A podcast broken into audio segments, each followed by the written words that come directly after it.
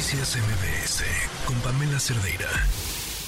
Le agradezco mucho a Pedro Cárdenas, coordinador de protección de artículo 19, que nos acompañe. Pedro, ¿cómo estás? Buenas tardes. ¿Qué tal? Buenas tardes. Al contrario, muchas gracias a ustedes por el espacio, aunque sea desafortunadamente en estas circunstancias. Uno más, eh, Pedro, ¿qué podemos decir?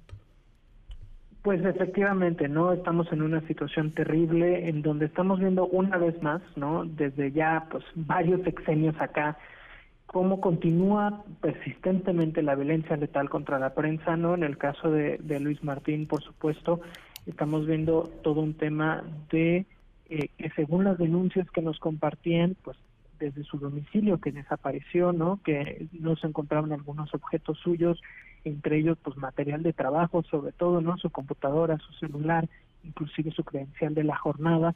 Y en este sentido vemos que pues es un nivel de impunidad muy alto, de violencia muy fuerte, porque incluso en los propios domicilios es que la prensa está reportando este tipo de situaciones. Oye, ¿sabíamos si él había denunciado algún tipo de amenaza?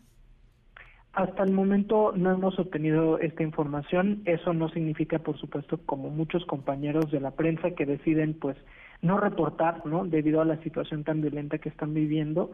Eh, sin embargo, pues nosotros mantenemos en documentación, estamos pues en comunicación con personas cercanas a Luis Martín y si llegáramos a tener información se las compartiremos a ustedes, por supuesto. ¿Cuántos periodistas han sido asesinados en lo que va este sexenio? En, este sexenio estamos hablando ya pues de una situación bastante crítica, ¿no? Estamos viendo, por ejemplo, todo un tema de, eh, pues desafortunadamente, de continuidad. Siguen siendo todavía, pues, muchos más casos eh, documentados en otros sexenios, pero, por ejemplo, con Andrés Manuel López Obrador ya estamos hablando de, 30, eh, eh, de 39 perdón, asesinatos, lo cual, pues, es bastante crítico, por supuesto. Afortunadamente, pues no son números tan altos como los ha habido en otros sexenios y esperemos que así se quede, ¿no? Que no sigamos avanzando en esta situación tan crítica. Claro, porque digo, no, no, es un conteo que se vaya acumulando, ¿no? Como bien dicen, cada día, cada día es un conteo que empieza de cero y, el, lo ideal es que no hubiera ninguno. ¿Alguna, alguna pista eh, sobre este caso en específico?